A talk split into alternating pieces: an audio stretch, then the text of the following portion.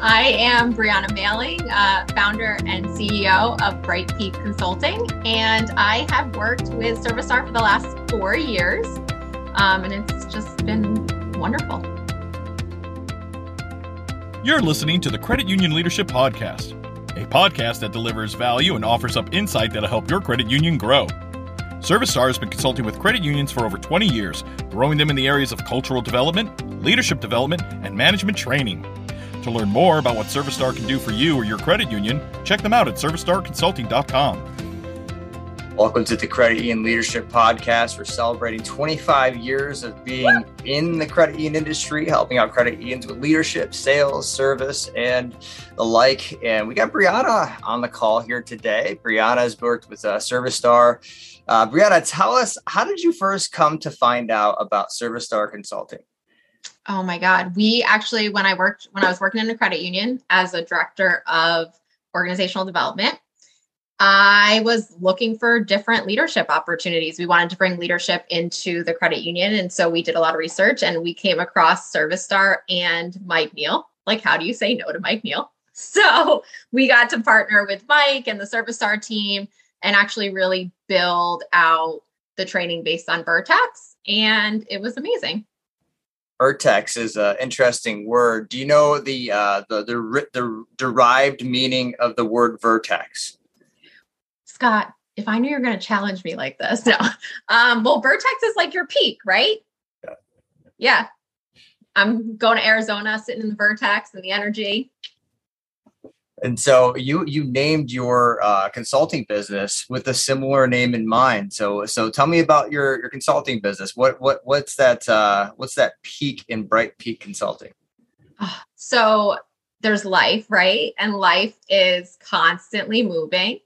Um, and so we're constantly going through our up and downs of life. And it's just about celebrating. There's always a bright peak, there's always something to celebrate.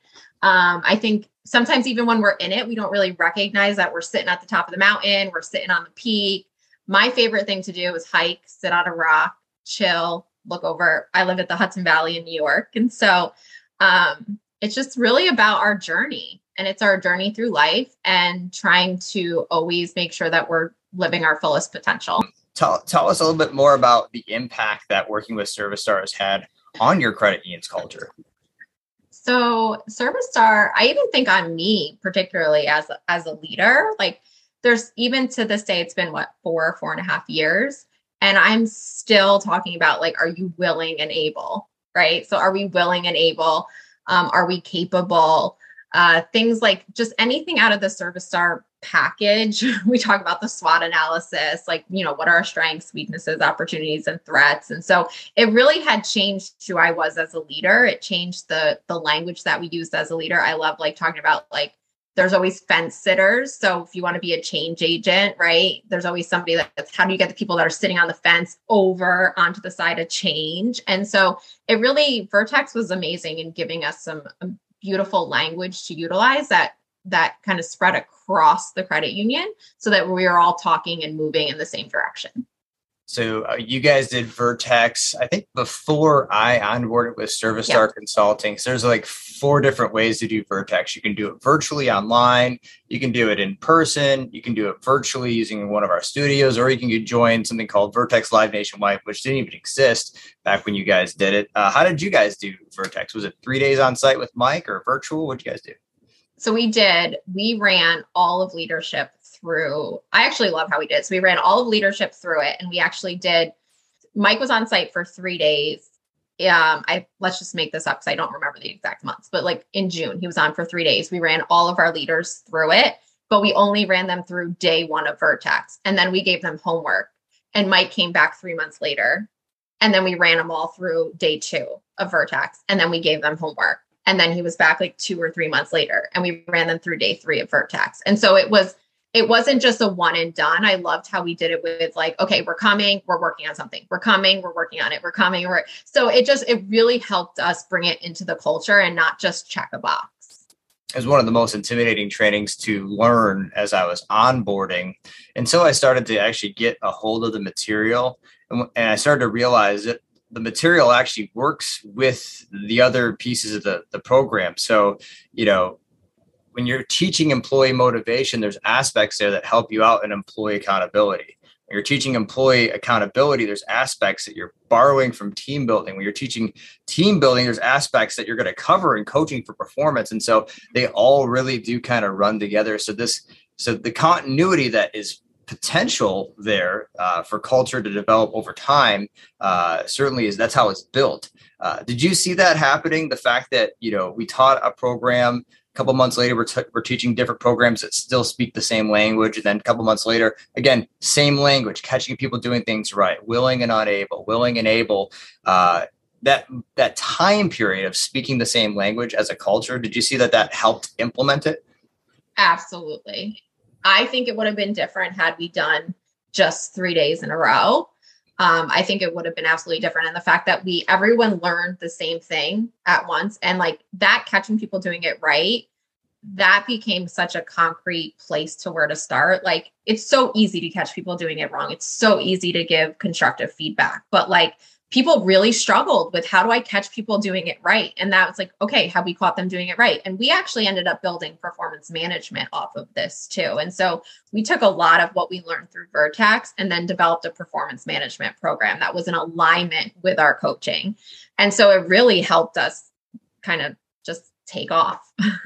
now, I've heard a lot of credit unions do this where they take the Vertex leadership training, that they develop kind of an internal program to keep it going what would you say are some of the key elements to having that be a successful structure to keep it going? Oh, that's such a good question. So, one is tools and resources. So, we definitely, as a credit union, built additional tools and resources. Like we have a delegation worksheet that we use to help people really understand why am I delegating this? What am I delegating? What are the end results I'm looking for?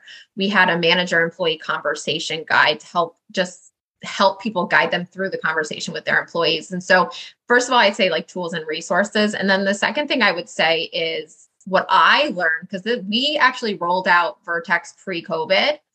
And so when we went, then COVID happened. And it was like, you would talk to people in this real life, they'd be like, I don't remember learning that. And so I had a moment as someone who's a facilitator going, classroom training just wasn't working. And so, how do we actually get out and make sure that our staff are um, utilizing the tools and resources? So, we actually ended up building an HR business partner role so that they could go out, work in meetings, be with them, say, Hey, do you remember this tool? Like it was more about the collaboration afterwards that really set us into motion. Because once you leave the classroom, they go, I don't remember learning that. And then as a facilitator, you're like, I totally taught it, you know? So we actually got into in with the managers, partnered with the managers, partnered with the employees. We actually updated our um, new employee orientation so that our language was in alignment with the new employees that were coming on. So we looked at it more holistically rather than just a one and done training. We really used it to shift culture.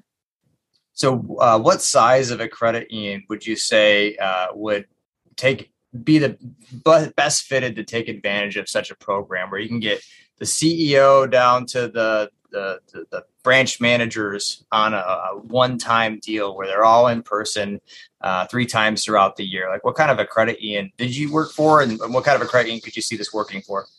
We had a total of 150 employees, and so we had about 30 something managers, and it worked. So I actually, my list would be anybody. I, the sooner you can get into shift culture, like you're if you're thinking about like a you have 35 people in your credit union do it right you have like 300 people in your credit union do it. Like i think it works. I think what you said though is that key of like top down. Like your executives have to be in the room. Like all of our executives were in the room spread out. We didn't do a different executive session. We did all of our executives were in there spread out through all the training. And so it does start from the top down.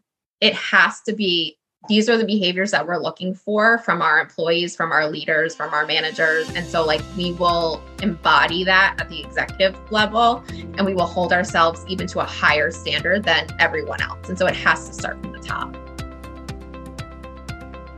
So in 2023, we're celebrating our 25th year anniversary of being in business in the credit union world. And we want to thank Bryanna for being on today's podcast. Well, for the rest of you here at the Credit Union Leadership Podcast land, we'll catch you next time here at the Credit Union Leadership Podcast.